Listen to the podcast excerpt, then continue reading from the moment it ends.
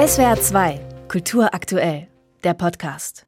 Seit den Terrorangriffen der Hamas auf israelische Bürgerinnen und Bürger am Wochenende hat sich dieses Gefühl, dass die Welt gerade am Abgrund steht, noch einmal mehr verstärkt.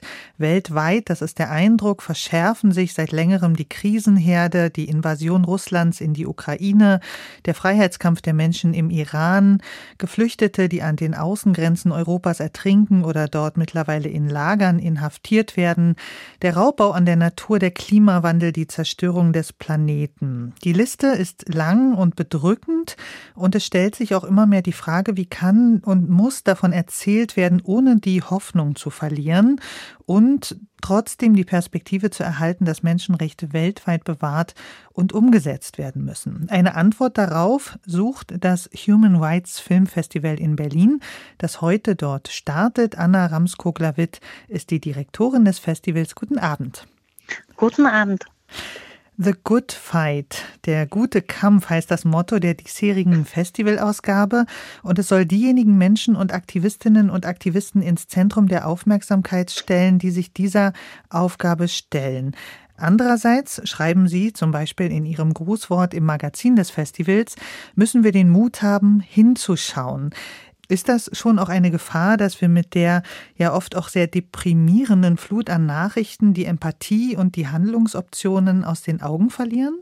Das ist eine schwierige Frage. Ich glaube, dass die negativen Nachrichten teilweise überfordernd sind. Ich merke das selbst die letzten Tage mit dem Erdbeben in Afghanistan, mit den Nachrichten aus der Ukraine oder aus Israel man hat das Gefühl, erdrückt zu werden. Und ich beobachte sehr oft, dass viele aufhören, die Nachrichten zu lesen. Was wir mit dem Festival zu versuchen dieses Jahr, ist genau da anzusetzen und zu sagen, auf der einen Seite, wir müssen hinschauen, wie bei unserem Eröffnungsfilm, der wirklich sehr hart und sehr wichtig ist über den Krieg in der Ukraine.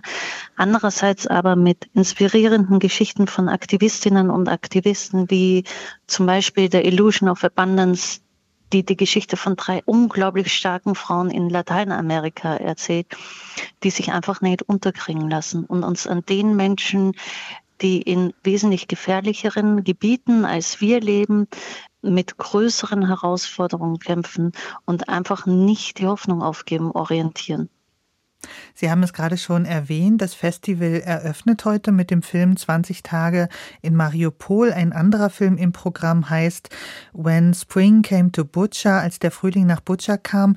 Welchen Raum nimmt der Krieg in der Ukraine auf dem Festival ein und welche Geschichten werden erzählt? Wir zeigen die beiden Filme zur Ukraine dieses Jahr. Wir hatten auch letztes Jahr Filme zur Ukraine im Programm, weil uns das Thema natürlich sehr stark beschäftigt. Das ist ja in direkter Nachbarschaft zu uns.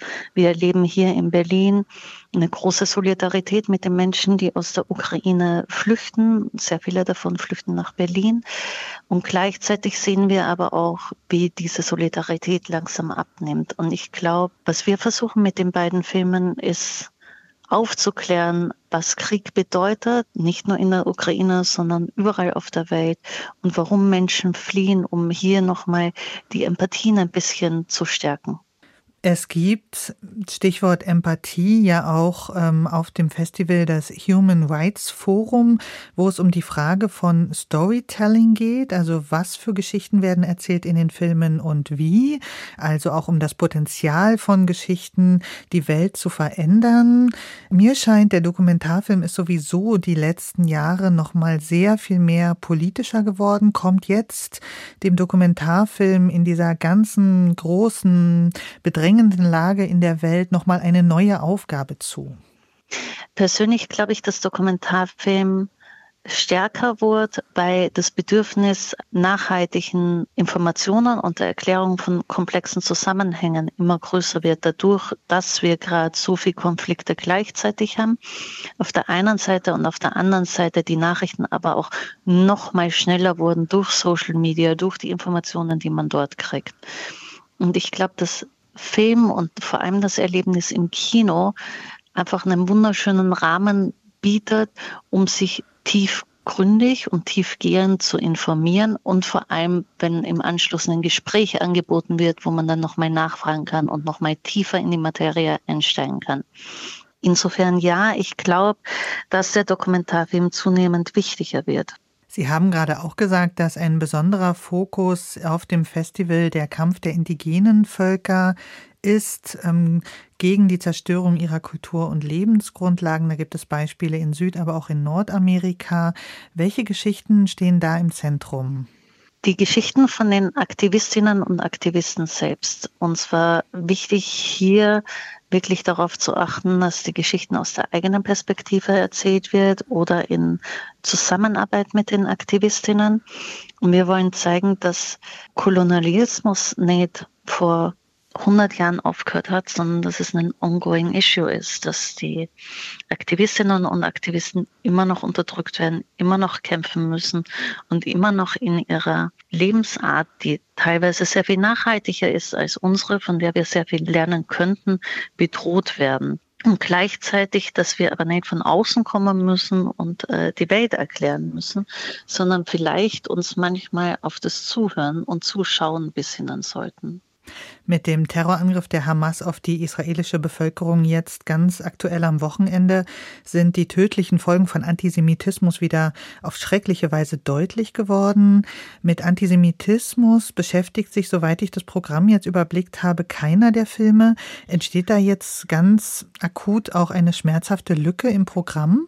Wir haben tatsächlich einen Film im Programm, The Legacy of Fritz Bauer, der sich äh, mit der Aufarbeitung von NS-Verbrechen in Deutschland beschäftigt und werden im Anschluss an die Gespräche, und das war auch schon vor den Attacken geplant, Gespräche mit dem Alson-Archiv haben, die Expertinnen zu dem Thema Antisemitismus sind. Uns liegt das Thema sehr am Herzen. Wir haben eigentlich jedes Jahr im Programm Filme dazu. Vor zwei Jahren hatten wir auch einen Schwerpunkt zu Benjamin Ferenc und wir zeigen ganzjährig auf unserer Streaming-Plattform den Film Watchers of the, of the Sky, in dem es über die Entwicklung des Begriffs Genozid geht und wie ähm, das mit Antisemitismus direkt zusammenhängt. Weil Sie es gerade ansprechen, die Streaming-Plattform, wenn man nicht zu Ihnen nach Berlin kommen kann, wo kann man dann die Filme trotzdem sehen? Auf unserer Homepage hrffb.de stellen wir bis einschließlich 31. Oktober eine große Auswahl unserer Filme zur Verfügung. Vor allem diejenigen Filme, die es in Folge nicht deutschlandweit in die Kinos schaffen werden. Wir haben einige Filme, die man dort nicht finden wird, bei denen es aber im Laufe der kommenden Monate sicherlich einen Kinostart geben wird und über die man sich dann im Kino freuen kann. Das Human Rights Film Festival startet heute in Berlin und geht dann noch bis zum 22. Oktober. Ich habe mit der Direktorin des Festivals, Anna Ramskogler-Witt, über die Bedeutung von Geschichten erzählen angesichts der Hoffnungslosigkeit gesprochen. Vielen Dank für das Gespräch. Vielen lieben Dank für die Einladung. SWR 2 Kultur aktuell. Überall, wo es Podcasts gibt.